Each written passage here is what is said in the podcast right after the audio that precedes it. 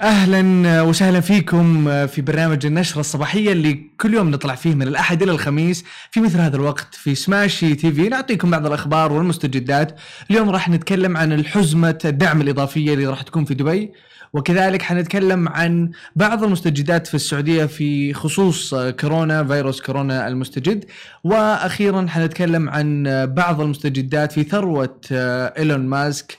صاحب شركة تسلا وسبيس إكس نبدأ مع يعني الخبر الأول معانا اليوم. أعلن ولي عهد دبي الشيخ حمدان بن محمد بن راشد ال مكتوم يوم السبت على حسابه على تويتر عن حزمة تحفيزية جديدة بقيمة 1.5 مليار درهم. قرابة 408 مليار دولار لمساعدة الاقتصاد على التصدي لتبعات جائحة فيروس كورونا المستجد. وقال ولي العهد على تويتر بتوجيهات صاحب السمو الشيخ محمد بن راشد أعتمدنا اليوم حزمة تحفيزية جديدة بقيمة 1.5 مليار درهم ليصل مجموع الحزم التحفيزية إلى 6.3 مليار درهم. نهدف إلى تعزيز سيولة الشركات ودعم استمرارية أعمالها والتخفيف من تكلفة ممارسة الأعمال وتسهيل الإجراءات.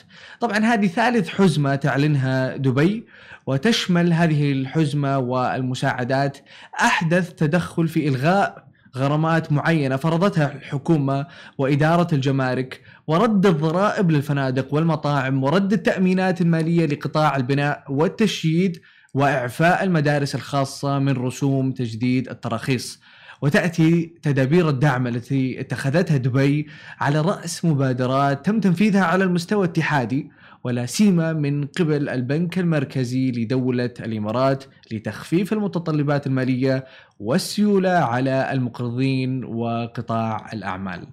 أما بالنسبة للسعودية فوقع المجلس الصحي السعودي اتفاقية شراكة مع جمعية شارك للأبحاث الصحية والمجتمعية لتنفيذ مشروع دراسة مسحية للأثار النفسية لجائحة كورونا كوفيد 19 على المجتمع السعودي وبناء نظام لرصد مؤشرات الصحة النفسية خلال الجائحة بدعم من مدينة الملك عبد العزيز للعلوم والتقنية كاوست.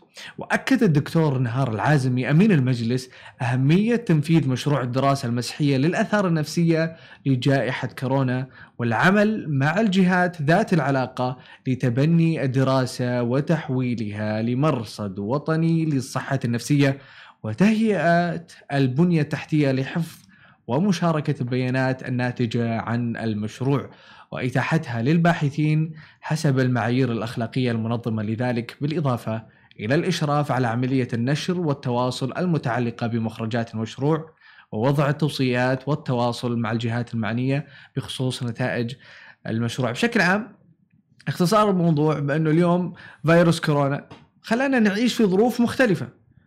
اليوم جمعية شارك للأبحاث الصحية والمجتمعية في المملكة العربية السعودية حابة أن هي تقوم ببحث ودراسة للآثار النفسية اللي صارت. فبالتالي هذه البيانات راح يتم استخدامها في كثير من الشغلات لتحسين الأوضاع. آه، طبعا يعني كنا نسمع مثلا عن متلازمة الكوخ. يعني الناس اللي كانت قاعدة في البيت فترة طويلة صارت ما تبغى تطلع صارت مثلا مكتئبة. متلازمة موجودة وتقدرون تقرون عنها لها أبعاد علمية كثير يعني. فبالتالي موضوع مهم اليوم إنه إحنا برضو ما ننسى الجانب النفسي من الوضع الحالي.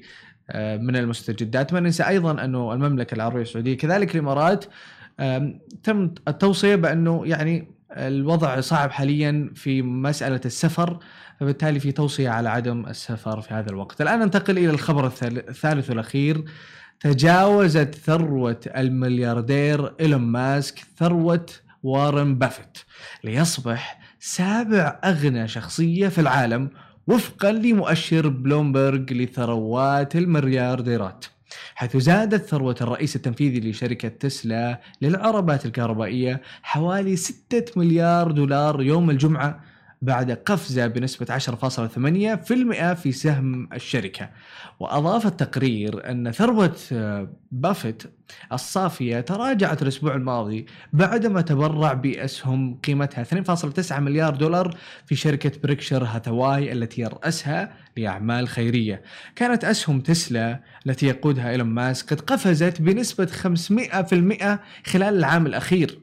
مع زيادة مبيعات الشركة من سياراتها من الفئة الثالثة سيدان وزاد السهم حوالي 38% منذ إقفال يوم الأول من يوليو تموز قبل يوم واحد من إعلان الشركة نتائجها الفصلية ومع تحقيق تسلا نتائج قوية زادت التوقعات بتحقيقها أرباحا للربع الثاني من العام لتكون هذه المرة الأولى في تاريخها التي تسجل فيه أرباحا لأربعة فصول متتالية.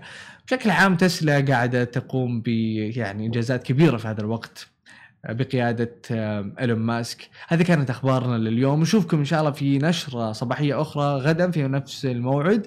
في أمان الله.